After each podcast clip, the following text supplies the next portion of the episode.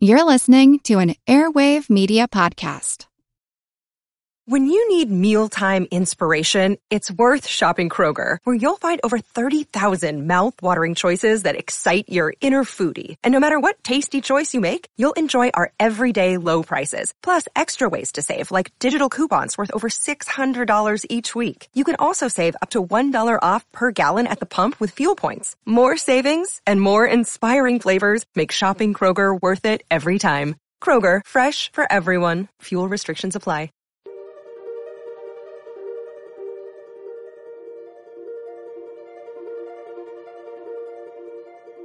Over 7 million different animals inhabit our planet. Yeah, so orangutan. Again, every species is just exciting to cover, but these guys, like, What can they teach us? their intelligence. Researchers in 2003 reported that orangutans have evidence of culture. Many species are in crisis and need your help. Palm oil. Right, right. Um, it's it's cool to use sustainable palm oil. It's cool. Trust Yeah, me. yeah. The, the animals thank you. Join the movement at allcreaturespod.com. all right, welcome to the All Creatures Podcast. I'm Chris. And I'm Angie.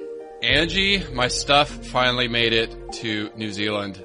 It's just- Congratulations. It it's has like been three months. Yeah, it's like Christmas all over. Finding lots of fun trinkets you probably should have thrown out before you shipped it thousands of miles. Oh, are you? Oh, I, I, you are not kidding me. The stuff they packed because my wife's job paid for the move, so they packed everything for us. And like I'm rolling, unrolling like this little plastic cup. I'm like, why did we save this? First of all, I'm tr- trying not to buy plastic anymore, but like the littlest things they packed, it is like so ridiculous. Well, yeah, you'll have a yard sale in your in your new house. So there you go. yeah, just for anybody, the, reason I bring that up is it's been three months since I've seen my stuff.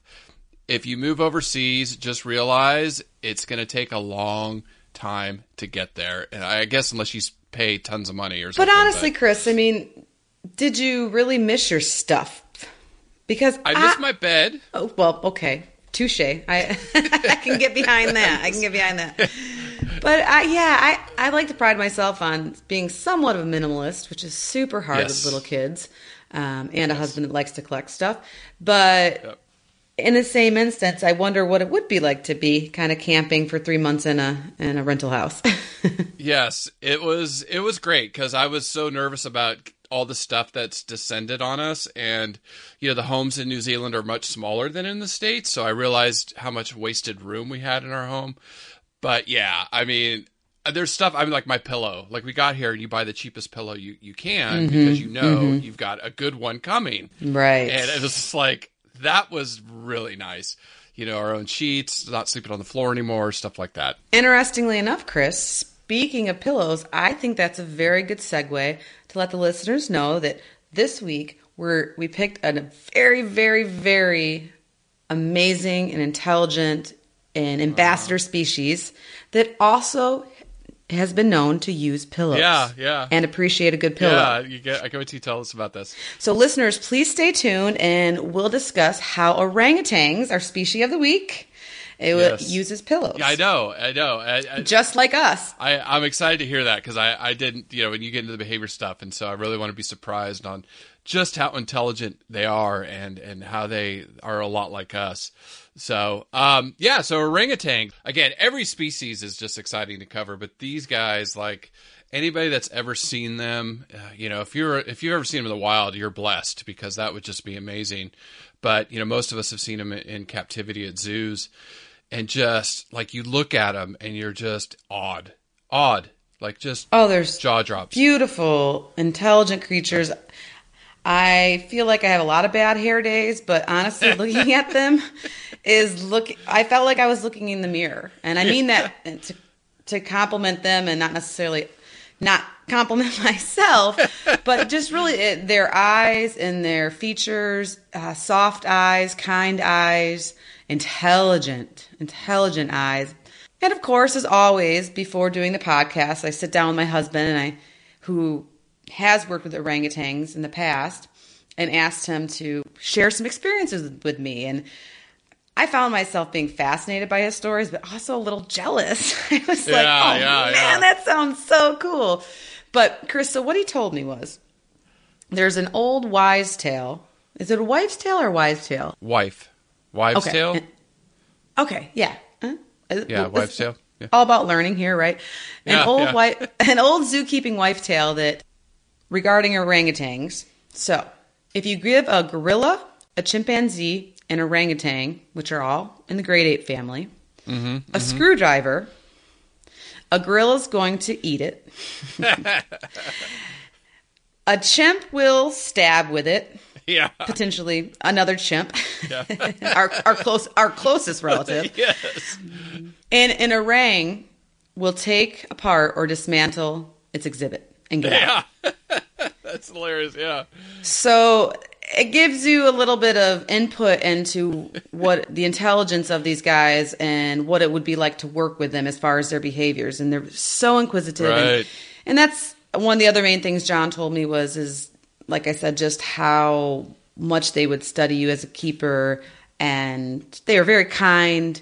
But also, yeah, it's you don't want to begin in a beginner zookeeper working with these Right. guys because if they if you if you miss if you miss a beat, man, they Yeah, are on to I'm you still big time. they will, about they'll that. be out in a heartbeat. I'm still laughing about Yeah. that story. Like a chimpanzee will stab you, and then the gorilla will just eat it, and then the orangutan, the the brilliant one, will uh, will break out. I remember growing, you know, growing up in San Diego, and the orangutan it getting out of the exhibits there, and they just had a hell of a time figuring out how to build these exhibits to keep them captive because they would get out and just wander the zoo like hey i'm just checking things out oh, sure. you know, and then yeah. they come in the yeah. next morning and the orangutan's like probably operating the ticket window, like, "Hey, you want to come to my zoo?" You know?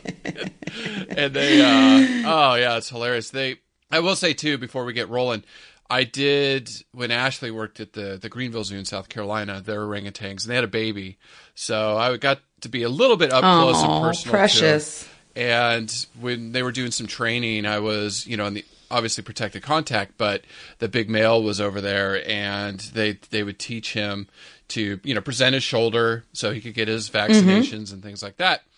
And he loved granola bars. That is how they that was their treat. Who doesn't love granola bars? I know. I remember the the chewy granola bars. They would hand it to him, and he would just. Oh, he loved it. And you know, when you're like two feet away from an orangutan, and they're looking at you, and just the respect I have for those creatures is just oh, they're wonderful. Love them, love them. So I'm glad we're. I'm excited. I'm excited that we- covered them this week. Angie, you and I are saying orangutan, mm-hmm. which is the the American or U.S. version of how to say this. Now that's kind of falling out of favor because that's not the proper pronunciation. You know me and my words. So the proper way to sing orangutan, or it should be said orangutan. So hmm, orangutan. tan. I like it. Yeah, yeah. There's no G at the end. So Well, and honestly, I have to admit, like I said, I think I have mom brain twenty four seven this these past couple months. Yeah. But when I was the first time I typed it, I put a G on the end. Yeah, Because of the yeah. way. And then, like you know, the computer was yelling at me, like that's not how you spell it. So I, Right. I like orangutan better, right? Is that yeah, orangutan? Yeah. orangutan, orangutan. Yeah, Yeah, I like that better because it's how it sounds. yeah. So orangutan. I will do my best. I know I won't. Um, Ashley told me just to say orangs, so like you did, so I may just say orangs. But you know, it, it if you do say orangutan, it's it's still acceptable. It's just falling out of favor, is is what I read. Now, the reason the, the proper pronunciation it comes from Malaysia in their language. So orang means forest, hutan or gu- hutan means person.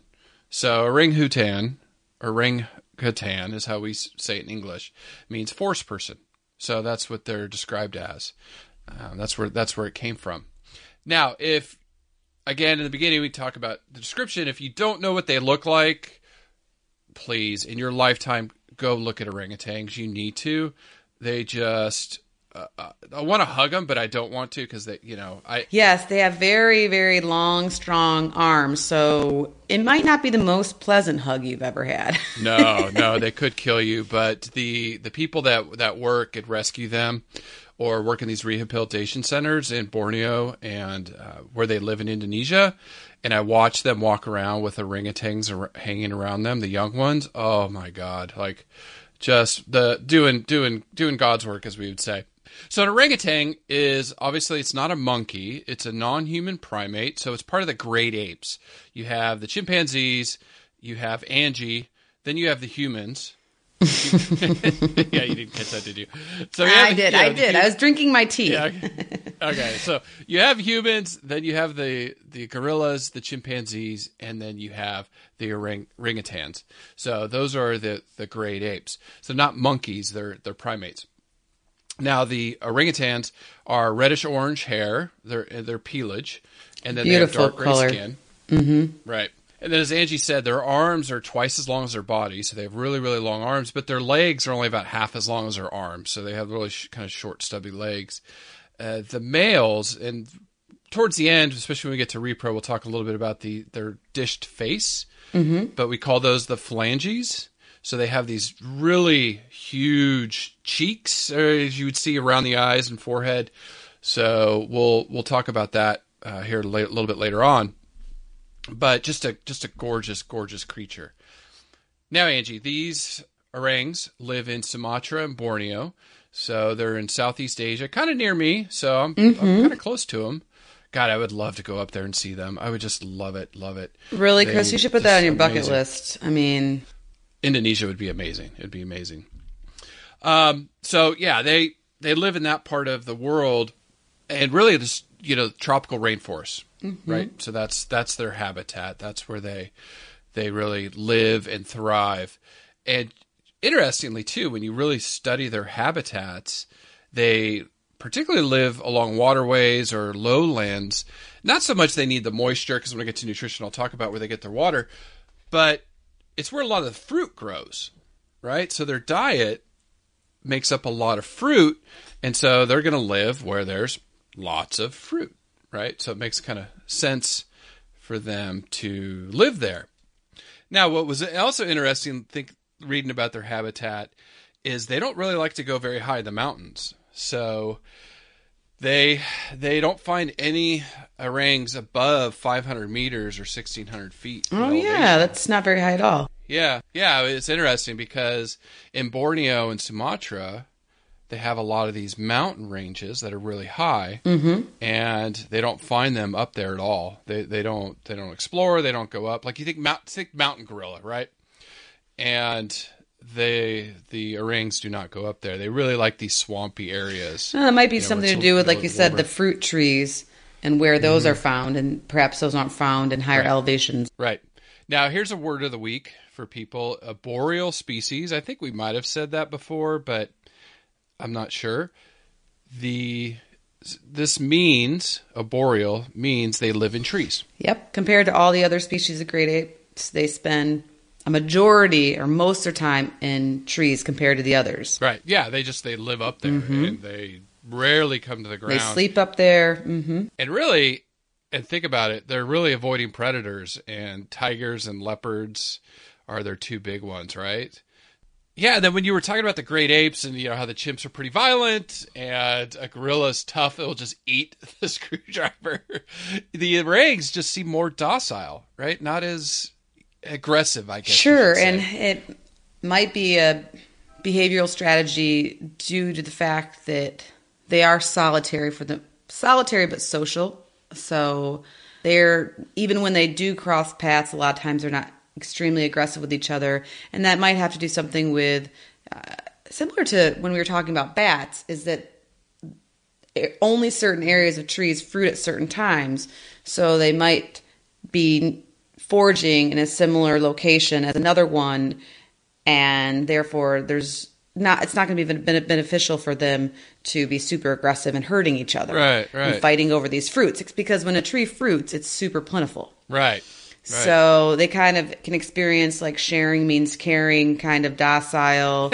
a little bit more laid back than having than having to than having to like fight for the resources or I can something. tell you're a mom. I Um, can but so tell you're a mom.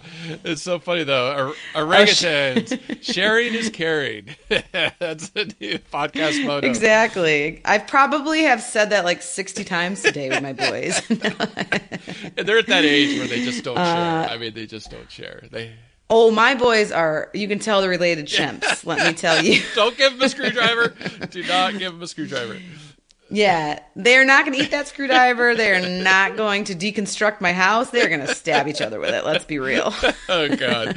Oh, um, But you know, Chris, it is it is interesting, and and my husband did point out that yeah, he felt that of the other great ape species he worked with, that yeah, they're they are a little bit more docile, and and the origin for that is probably not necessarily known, um, but I, there must be a reason for right. it. And I was thinking like, you know, because we were talking about them being arboreal, so you know, not having to deal with with predation as much. You know, they just kind of avoid it, so they don't have to be as violent or you know, quick to anger or something like that to protect themselves. I don't know. Mm-hmm. Who knows? It'd be yeah, there you go. There's a good research study uh, for you, Angie. Yeah. I was gonna say, well, Chris, you bring up an excellent point. Uh, there's a lot that we don't Right. know about these yeah. orangutans, and to the fact that researchers are studying them out in the wild that are desperately trying to help them, and like you said, doing God's work to try to save these species, which we'll touch on in the conservation section. And they know that one of the ways to do that is to learn more about their natural behavior in order to try to help best protect them in their natural habitat. No, that's a, a good segue quickly into the, the slide I'm actually looking at, and that's talking about the conservation and why we, we we chose this species. I mean, they've been in the news lately, which is really good. They're getting some some love. And Yes, and interestingly enough, for those that follow the podcast, I've mentioned, I believe, in the past that my conservation crush, which I'm allowed to have, yes, yes, uh, Leonardo DiCaprio, uh, is trying to help out orangutans, and I was very excited to read that article. In fact. My husband, who is very supportive of my conservation crush, was the one that pointed out this article. He's like, "Oh, look what Leo's doing! look what Leo's doing now." I think he has a little crush on him too, at least for his conservation efforts. But yeah, uh, he recently, uh, I think just like a day or two ago, was encouraging people to virtually adopt uh, orangutans by sending money to a charity called International Animal Rescue that adopt these orphaned orangutans. So really cool stuff. Thanks, Leonardo. yes. We love you. Leonardo. I love yeah, you. yeah. We'd love to interview you for the podcast. I'll, I'll try to get that set up uh, soon. Yeah, I sent his. I, I did know. I, I I mean, I'm not a stalker or anything, but I did Yeah. send an email to his organization and have not heard back. So Yeah, yeah, yeah. yeah all we can we'll do see. is keep trying, right? yeah, yeah, yeah. Um, the but you know the reason he's jumping in with both feet, and a lot of people around the earth is not only they have flagship species for that part of Earth. So in the flying fox episode, Angie and I talked about you know preserving the habitat for orangutans is going to have a beneficial effect for flying foxes in that part of the world. The habitat reduction this species I think is a is a perfect example of what is going on out there and when you look at their environment and how it has been reduced in less than 70 years it's it's like 60 70% of their habitats lost to ag logging you know some of the things that we're going to talk about Mining. later mm-hmm. Right. So it's just it's been horrific for them. And I'll definitely, you know, put some of this stuff in the show notes. So at the end of the podcast, obviously we'll talk a little bit more about the conservation, but you know, kind of leads in why should we care about orangs? Well, Chris, you touched on it just a second ago, and the fact that they are this big, brilliant flagship species. So saving them is not going to only have effect on the orangutans, but it's also going to have a trickle down effect on other species of both animals and plants that are also being devastated by this habitat loss and deforestation and fragmentation. And the other really key thing that we've touched on in this podcast before is the fact that orangutans eat a lot of fruit. And so what goes in one end comes out the other. Comes out the yeah, there, yeah. And so they're known as seed dispersers. And they disperse plants and seeds and fruits all throughout the jungle. In fact, one species of plant that actually is a little bit toxic but doesn't appear to affect the orangs, they're the only known fruit disperser of this plant. Oh wow. Okay. So they get wiped out. There goes that plant. So as, Right. as you can see, there's there's many many complex interactions that would be really lost if the orangutan was Right. lost. And yeah, I think that's it's interesting because oh, I was oh. gonna say I remember talking to Niaga, and he brought up this species of tree where the dodo used to live, and then there's no new trees, Right. Because now they believe that the dodo was really critical to some part of the digestive process or whatever that helped fertilize these seeds, and being that the dodo's gone away, now these trees are going away. The you know jumping into the evolution we we've already covered primates and monkeys in the cat paw. So this you know the story that stretches 65 million years i'm not going to recap again. But all right so some of the things that make us you know make orangs and us primates we have forward looking eyes for 3d viewing we have eye sockets that actually protect our eyes we have opposable thumbs that's a good thing. yeah exactly and then opposable thumbs for grasping this was re- In texting. yeah, texting. Yeah, I know. Oh god. um, and then, like you said, this is the one thing that we're gonna keep the uh, large brains. But this was cool. I didn't realize this in other primate species. Unique fingerprints. So not only do humans have fingerprints, but also orangs, uh, the gorillas, and chimps also have unique fingerprints. that makes sense. Yeah, yeah, yeah. yeah. Cool though. Yeah, so just you know, really quick, the apes broke off, you know, around this primate evolution around 20 million years ago, and this was the first, you know, monkey slash primate that the relatives had no ta- tail, really strong limbs, and their posture was more upright, right? So they they could stand a little bit more. Then about 10 million years ago, like Angie said, the apes uh, migrated to Asia, Asia and then that led to the gibbons, which are the lesser apes, and then the orangs, which are the great apes. So the great apes are again us, the gorillas, chimpanzees, and the orangs. Now, Angie, I've been, this is the one thing I was so excited to talk about, and I don't know, you know, uh, you know, I always get dorky about this evolution stuff, but I found King Kong. There was a King Kong. I don't Wow. Do you knew- tell. I don't know if you knew about this. The No. Okay. Um, but my friend Jesse here knew about it. I was like, "Oh, you knew about this guy?"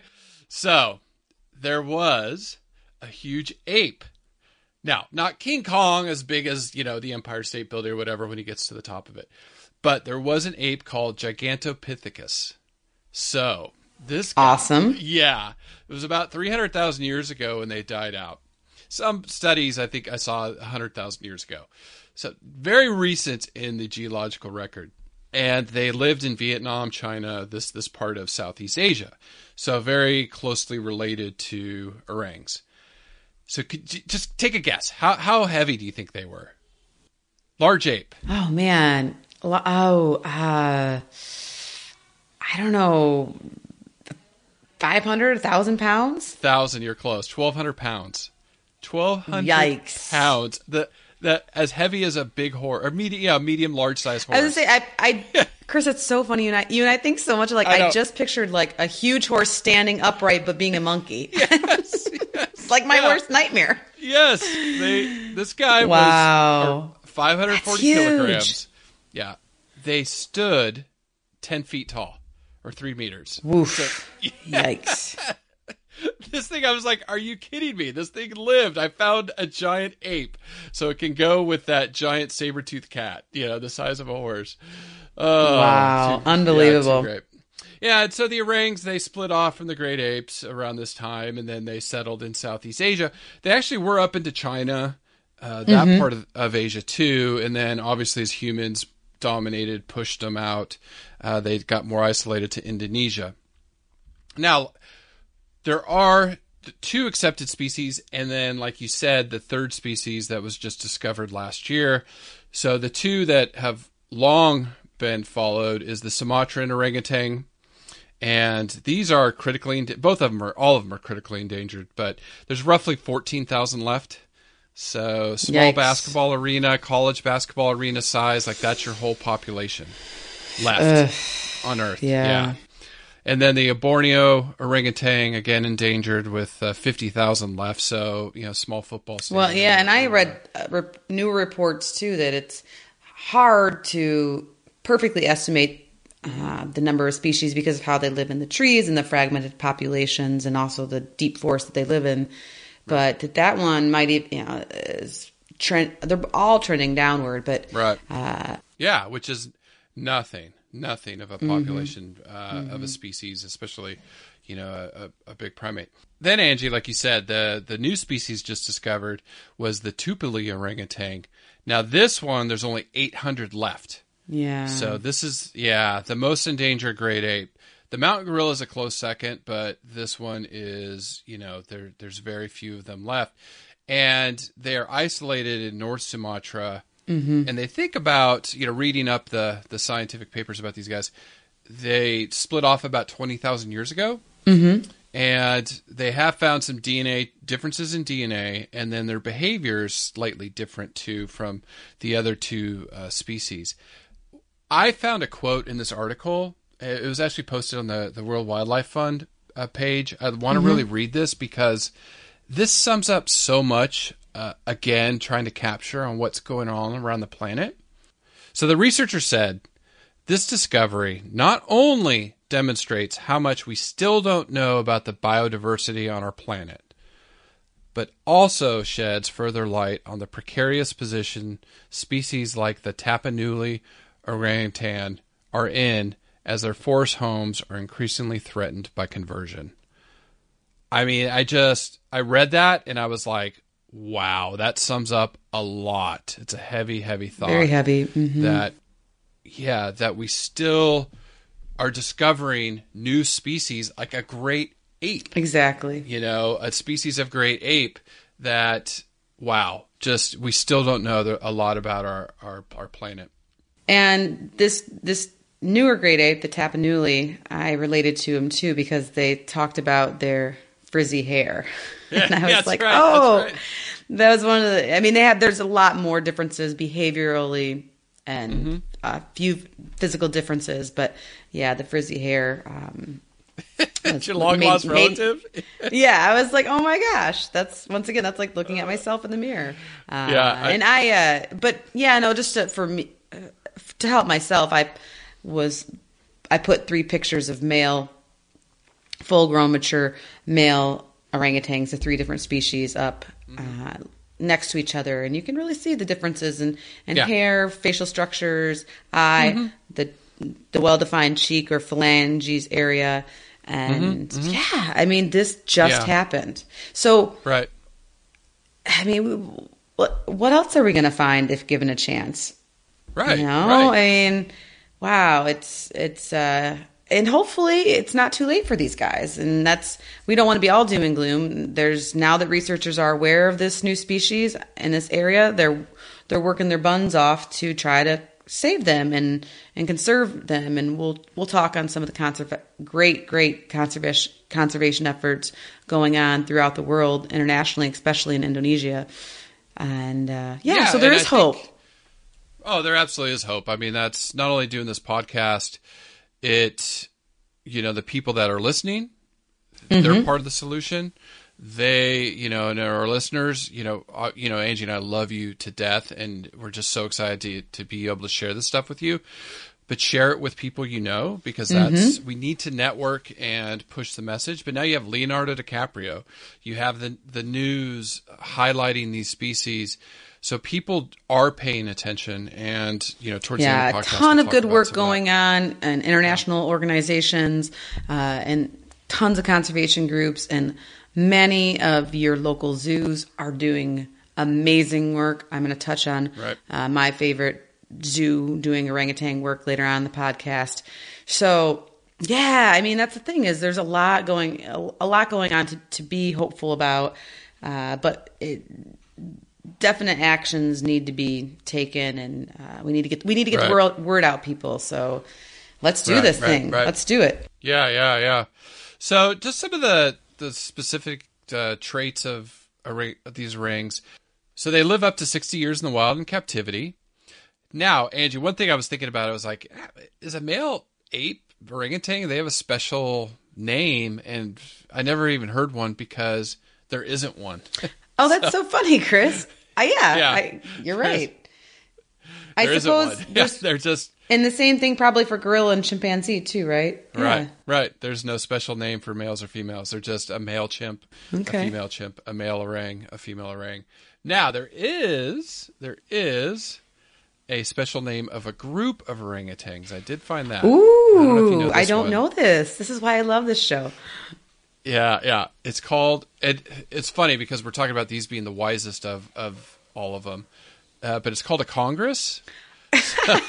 Oh well, I know the feeling, the politics yeah, in the yeah, U.S. yeah. I was know? gonna say, I, I don't. That I mean, perhaps when this term was coined, those were some of the wisest people in the land. perhaps. Not much anymore. Yeah. yeah. I Mm, guess it depends on where you live, but yeah. Um, A group of orangs is called a congress. right. And right. now I'm sure you're familiar with what a baby orangutan is called. yeah, baby. Me. what? Close. A little bit more proper term Yeah. for baby. Uh, it was. It's. I didn't find anything special about it. What? You tell me. Infant. Infant. Yeah. Okay. Yeah. Human. Yeah. Human Yeah. terms. Yeah. Exactly, Yeah. So an infant. Yeah. An infant uh, orang. Now the largest sexual dimorphism of any mammal. Right. Super cool. Yeah. Yeah. Yeah. Which, And just for our listeners, uh, a quick reminder sexual Yeah. dimorphism means that between the males and females, there's a, a size difference and Yeah, big differences. And so with the orangs, the male is two to three times larger. So an average male is going to weigh, or an average female is going to weigh 30 to 50 kilograms. And I don't even know what pounds that is. Um, 82. But, and yeah, I have then- 80, 80 pounds. Yeah. and then a male is going to be double that or so. Right. Which around 200 ma- or 190. okay. Mm-hmm. Yeah. And they're about 87 kilograms. Yeah. Yeah. so pretty impressive. difference. Right. And then just in height, the males can stand 54 inches or 1.4 meters, females 45 inches or 1.1 meters. This was cool. The males have a wingspan of almost seven feet or two meters. I read almost up to eight feet, but yes, Yeah. big. Yeah. Yeah. And It's you said wingspan. Did you mean wingspan, or is that the right? Wingspan. You mean arm span? Yeah. Oh, it's Arm called span, wingspan. wingspan. too? Okay. Yeah, yeah, yeah, yeah. See, like me, I'm flapping my arms at Angie over face FaceTime.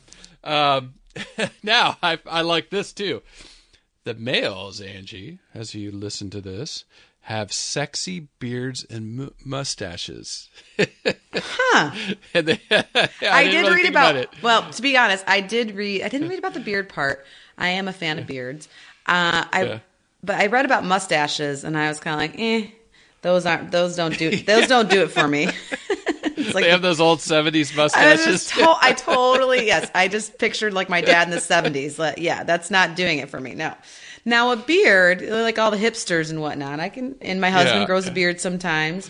Um, Yeah, yeah, I yeah. can get behind a beard, but yeah, that's, yeah, that's, they're that's pretty funny sexy. description. And then, hmm yeah, and then they also, Angie, have these large throat sacks that the girls just go crazy for. Well, who wouldn't? I mean, every lady likes himself a large throat sack. Let's be honest.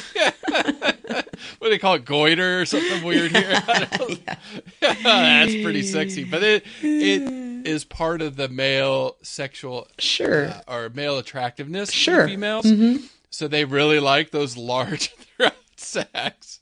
So you know, I have to grow that out. Hey, like I said, I got to write a book on this stuff. Uh, we'll get to the phalanges uh, a little bit later about that, but they, oh my god, these guys are, are, are pretty pretty awesome. I will say that the males, you know, healthier ma- males have really well developed phalanges. Now, these throat sacs are important, right? I mean, not only is it Oh, just yes, it's not attractiveness, but it is Yes, they serve a function, uh, form and function. We talk a lot about in biology, Right. and the function is for vocalizations. Uh, orangutans, not surprisingly, have a large amount of communications, of course, verbal and nonverbal. But with verbal, they have a lot of sounds. And so a mature male, a breeding male uh, that's dominant of age, will make these long calls that attract uh, the females and adver- advertise themselves to other non dominant males. Uh, orangutans, it just makes me giggle. When they're Right. annoyed, this is like totally what I would do. And when they're annoyed, they actually like suck Yeah. air in through their lips and make a, kick, a, a kissing sound. It's called the kiss squeak. So they'll they'll do, they'll do that when they're annoyed, and I'll, I'll have to ask my husband tonight if he ever got kiss squeaked, which meant an orangutan was annoyed with him. He's like, Angie, you did that to me last night. Yeah, exactly. and and then once again, just to make them, if they're not already near and dear to your heart, to make them a little more endearing, orangutans are known to blow raspberries, which is just precious. As a mom, I, you know, I blow raspberry on my baby's bellies all the time. So I just that to me is just my little happy thought of the day for what these guys do to communicate. And if you bear with me, me, I have a, a male with his beard and mustache and phalange Sexy cheeks. mustache yeah, and doing sexy throat sack. uh, yeah, yeah, doing what's called a long call, which is why he needs his big throat sac.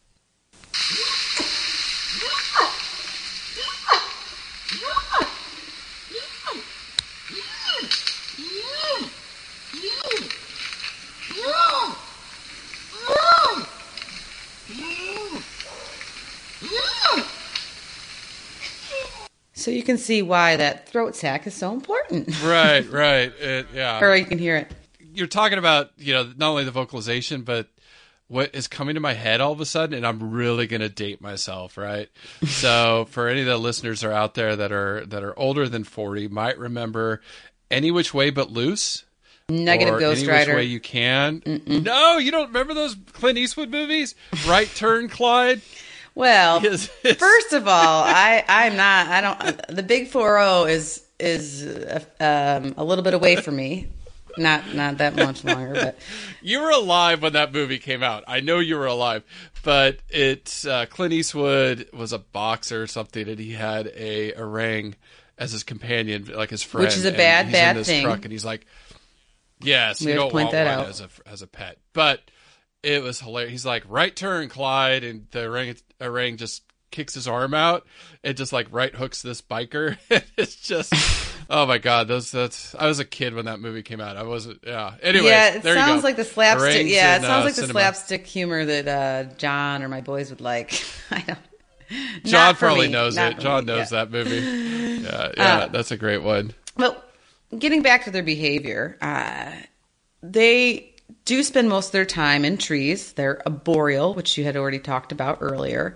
But what I really want to focus on, if you'll bear with me, because I just really dove deep into this rabbit hole of the orangutan's nest building behavior. Right. So, since they spend most of their time up in the trees, they sleep up there. And so, almost every night, they build a nest. And I was like, okay, cool. They, yeah, put some leaves down and they build a nest. Oh, no, no, no. This is a really carefully constructed, complex intertwining of branches and twigs. In fact, a young orangutan actually have to learn it from their moms by observing it each each night when they build it, and they they do some braiding, and it's a very like procedural structure way that they do it, and they reinforce it. And hmm. then, Chris, as I had mentioned at the beginning of the podcast, orangutans have different preferences for additional comfort features that they Uh-huh, add to the that they add to the nest, such as pillows, blankets, roofs. wait for it, bunk beds. Are you kidding me? I know. I'm like, I don't know. I might just see that. I I might have to see that to believe that. But that's what I read. Yeah. And and it, it made me giggle because we just got our boys' bunk beds about three weeks uh-huh. ago, and right. now, granted, the bunk bed came in two boxes with like 50 pieces of wood. Bless my Right. husband, bless John, my husband's heart. He and Xander painstakingly put it together over the course of I don't even know how many hours. But I just, you know, but here I am picturing like, wow, these orangutans like whipped together some braid, you know, make bunk beds every night and no problem. Right. And, you know, him and Xander were kind of pissing and moaning like, oh my God. And they had instructions too. Yeah, yeah. Now I would never even. Tr- I would just hire somebody to build it, or I'd buy a pre-built one uh, because I'm that lazy. Right, right. But you know, so it just for me, it just. I mean, we know they're like us. We know they're one of our closest relatives, but some of these behaviors just when I'm reading about them, they just. I'm just so floored. How I, as I'm reading I- about yeah. orangutans, I'm picturing my husband and my son building bunk beds, which that doesn't usually happen. and I mean that in the most Right, compliment loving way possible. That doesn't usually happen when you're reading a lot about other species, and it's because they are, are um, they are so brilliant and unique. But they they also lead solitary lives for the most part. And when I say that, they're known as solitary but social species. Lastly, Chris, I just want to briefly touch on their intelligence because that could be we need to do a whole we need to get an orangutan specialist on here. We I, we have to find one. If anybody knows of one um, i'd love to hear more in depth uh, about some of the studies and some of our understanding of where we're at with their intelligence. Researchers in 2003 reported that orangutans have evidence of culture and by culture i don't necessarily mean listening to justin bieber or taylor Yeah, swift or That's not culture. I'm sorry. Oh, the Beatles. Thank you. That's culture. No, I agree. I agree. I'm- I'm Mozart, a- Beethoven. uh, yeah, yes, yes, yes. But so, like you said, there's and once so that's there's all sorts of different cultural uh, interpretations for us humans, right? As far as religion, as far as family, society, belief, politics. What they have found is that um, in Borneo, this, the orangutans there, they do different behaviors such as using handful of leaves as napkins, which is super cute. They wipe their they wipe their their chins off with napkins after eating a juicy fruit, just just the way I would. My son wouldn't. Um, yeah. No. but they don't see this behavior in all the different areas. The Sumatran orangutans will use leaves as gloves when they're handling spiny fruit or branches. It's like putting a, you know, Oh, wow. handle like roses, you put a glove on. So Right, right, they right, basically built a leaf glove to protect themselves. Right, right. Learn more about the cool things. Oh, and they use um, seat cushions in spiny trees, so they protect their smart. Oh, that's hilarious. they protect their bum. They like they they put a pillow down. yeah, they uh talking about their fruit and wiping their mouths. I mean, they they are omnivores. They look at their digestive system, you know, because like we, you know, think about our digestive system in relation to another great ape. Their cecum's a little bit larger than ours, so they can digest some of this fiber. It's almost like these hindgut fermenters we see with horses and rhinos and other species like that. They do eat lots of fruit, seeds, bark, nuts, insects, honey, if they can find it. Mm-hmm. And then sometimes, being an omnivore, they will eat some small vertebrates. So lizards, mice, birds. Slow lorries, lorises. Oh gosh. yeah. Yeah. I was like, wow, okay. Poor little guys. And then yes, then I'm thinking, okay, they're they're, they're arboreal, they live up in the forest. Do they sneak down to drink? And generally they don't. So their moisture they just get from licking leaves, trees, things Well, like that. very they get interesting. That makes sense, water. right? Yeah. Yeah. Hmm. Yeah. So they don't like sneak down to get drinks of water. And then they actually, like you said, with their intelligence, they very, uh, they use tools. Mm-hmm. So that's another sign of intelligence. They use sticks and rocks to open up some of that food or fruit. So kind of, you know, really unique behaviors. Now, I think one thing we should cover quickly is the repro. Oh yes, and I don't. I mean, I'll try to be quick at it, but it's pretty cool. Yeah. Okay. Let's go. Let's, let's hit it. Hit me with it. Oh, um, everybody take a big sip of their water or tea. No, here we go. Uh, no, eh, just the really cool stuff is we've talked about the males and this distinct phalanges or round, big, just almost silly looking cartoonish Right. cheeks that they have. And what that is, is males mature around seven to eight, maybe even 15 years. It just depends on if they're in a wild setting or if they're housed under human care. But when they do mature, they get these prominent cheek pads, which are called phalanges, And like Chris mentioned, the throat sac, which is used to make these loud verbalizations or long calls for mating and territorial calls. They also get a little bit longer coat of dark hair on their back. And Chris, interestingly enough, there's two types of mature sexually active males in a congress, right? That's what it's called, a group of a group of ranks um, in a congress. And one of them is going to have these flang, flanged cheeks and and be dominant and have loud verbalizations. And then the other is going to be most likely younger and be an, basically an unflanged, so not having these big cheeks and throat sac Right. male that looks like an adult female. And this is what Which yeah, bizarre. Mhm. And so in biology, this is what's considered as an arrested development, okay? Where the Great show, by the way. great show. I definitely agree with you on that one Yeah. for sure. Much more than the Clint Eastwood movie, whatever that was. Uh, hey. Last century. yeah, yeah, you, you lost me on that one, buddy. Um, my main take home message today is that orangutans have the slowest known life history of any mammal. They take the longest to grow up and they're the slowest to reproduce. So when we lose one to poaching or habitat loss, it is really hard for them to recover. Okay, so once again, males don't become act, sexually active until they're eight, but most likely 15, sometimes uh, even later. Females will have their first reproductive cycle, their first menstrual cycle, from six to 12 years, but they're not going to have an offspring, most likely, uh, especially in the wild, until they're about 15 or 16 years of age, if that. But here's the kicker, Chris. So a female gives birth, and their interval between births is between eight to 10 to even longer before they have another That's infant. crazy. So they have, let me re- make this sure this is real clear. They have the longest interbirth interval among the great apes. I mean, that is just Right. Really long, okay? But the, Yeah. and another thing that's really cool about orangutans, since I'm a mom, and this is super impressive, guess how long they lactate or breastfeed their young? Uh, one and a half years. Right. So in human, that's wrong. I mean, that's the wrong answer, but you're Wrong. right in thinking. Okay. Um, humans, One and a half, th- thanks for Yeah. thanks for playing. Yes. Uh, uh, Yeah, No. Um, the answer is about eight years.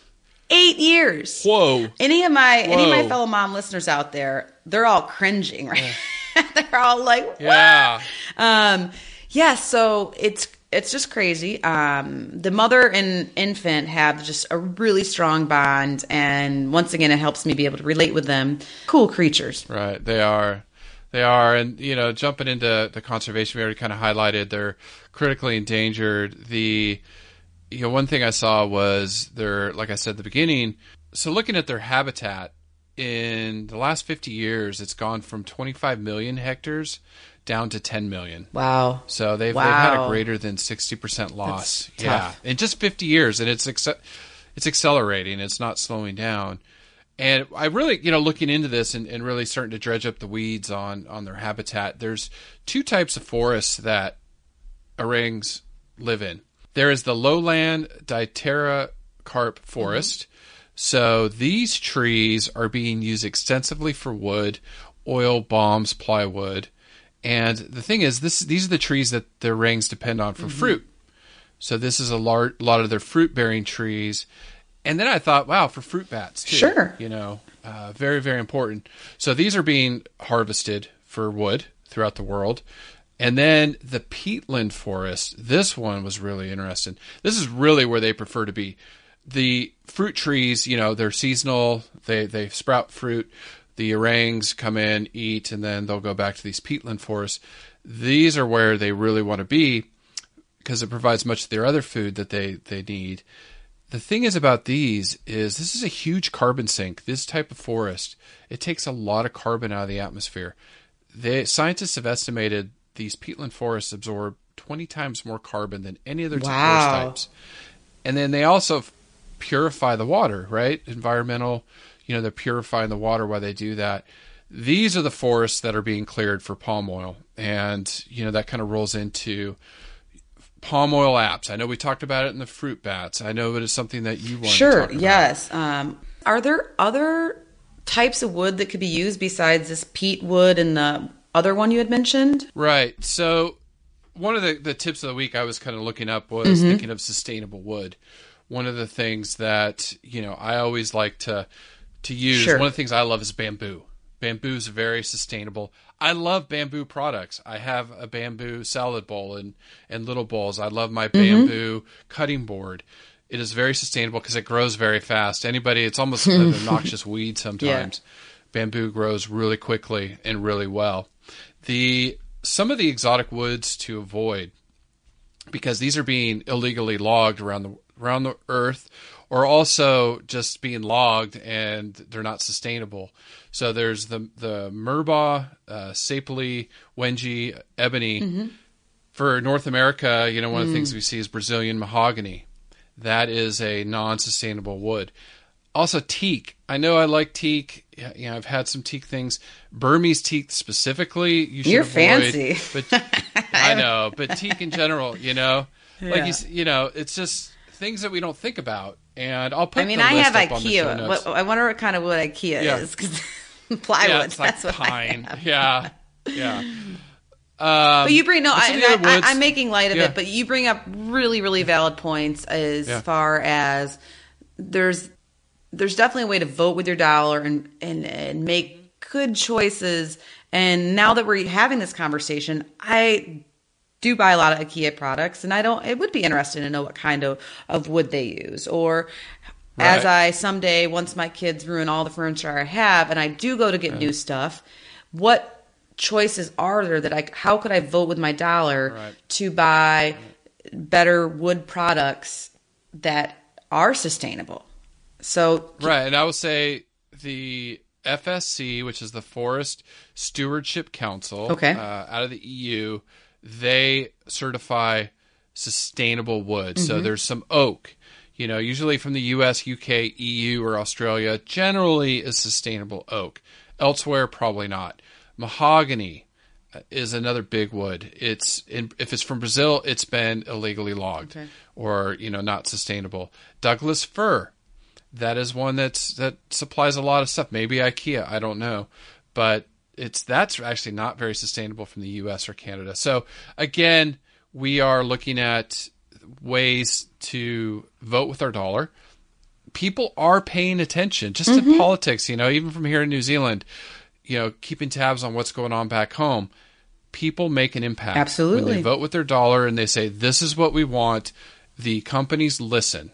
So, you know, like with the palm oil and stuff. Well, like let's put that stuff on the show notes about the sustainable wood so people can learn a little bit more about how, if they have interest in how to uh, make better choices.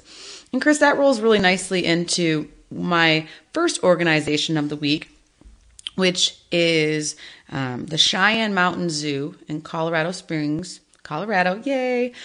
And the reason I want to highlight Cheyenne Mountain Zoo because they do an incredible amount of work. Um, please check them out at cmzoo.org. Of course, they're on Facebook. But these guys have worked their buns off and put together really amazing ways to help orangs. So, first and foremost, they put out orangutan friendly Valentine candy gift guide that will help you choose candies that promote either sustainable palm oil or no palm oil in their products. And so you can figure out how to vote with your dollar whether you should buy Hershey's or Three Musketeers. Always pick Three Musketeers unless there's palm oil in it, unsustainable palm oil. Yeah, yeah, yeah, yeah. yeah. And and the main reason I picked Cheyenne Mountain Zoo is because they have an app that they've created called Sustainable Palm Oil Shopping. So you can get on your smartphone right now, Google, um, Android, you name it, uh, iPhone, whatever, and look for Sustainable Palm Oil Shopping and Cheyenne Mountain Zoo. You could type in that too.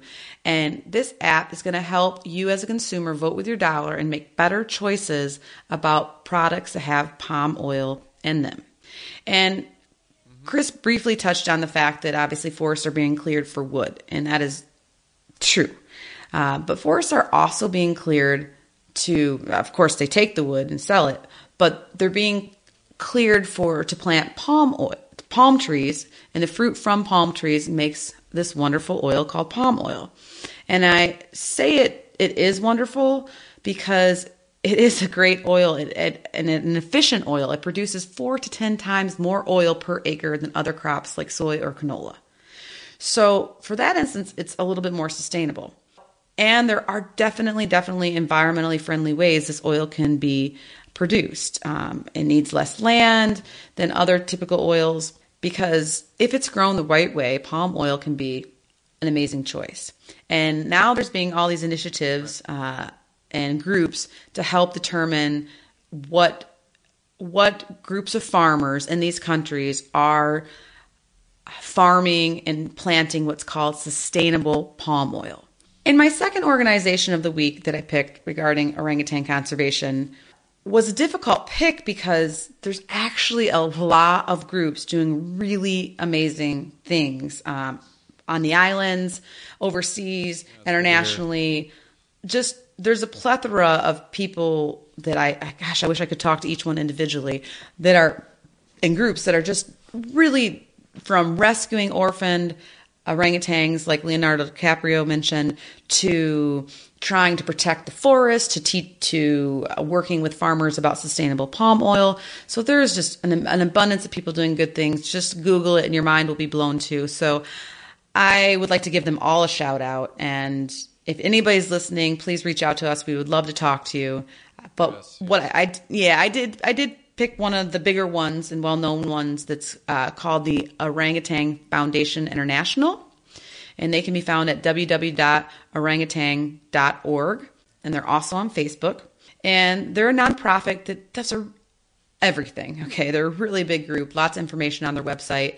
But I was really impressed to find out that um, almost 90% of the profits that they raise, if you donate to them, goes into the programs, back into the organization, which is a lot better than a lot of nonprofit organizations.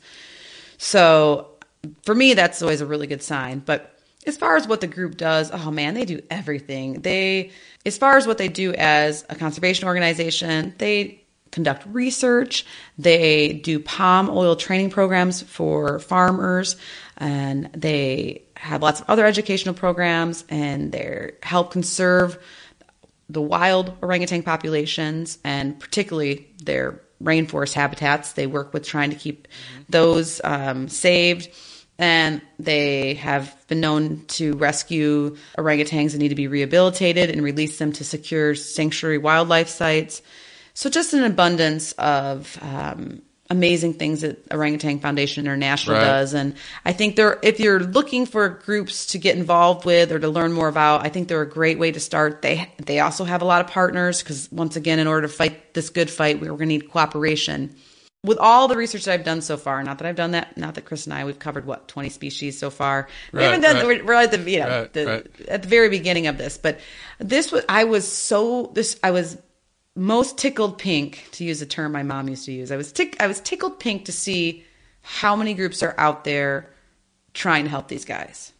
Everybody right, right. can do a little something and or Chris said even if you, if you don't have a smartphone or you don't want to don't have any don't have any memory to download apps or whatever. Yeah. You can just you can just yeah, tell yeah. a friend, right? Talk to your friends about palm oil. Right, right. Um, it's it's cool to use sustainable palm oil. It's cool. Trust me. The, animals thank you. We thank you. And I just, yes. I just really believe that uh, for a lot of times when we're at home on our couch, it can feel like there's not a lot we can do. This is something we right. can really do very easily without getting off right. the couch. They're they're really cool amazing, creatures, amazing animals, man. And yes. if I had to do it all over again, I'd be an orangutan zookeeper because they just seem so cool. Yeah, I know. Maybe yeah, in my next life, yeah. Uh. Yeah, yeah. So just to wrap up, thank you. You know, if you haven't subscribed, please subscribe to the podcast. You know, each week we're coming out with more material. We as soon as Angie's done graduating, we'll do five episodes a week. Absolutely. You know, My husband's like, and, and definitely are releasing. Yeah, like and get a job. She's got to get a job though, right? Yeah. Yeah, get a job, get a job. The but you know, Angie and I are are pushing stuff out each week. Just subscribe, rate, and review, and thank you. Thank you everyone for listening. We really appreciate it. And so do the animals. Listen, learn, share. Join the movement at allcreaturespod.com.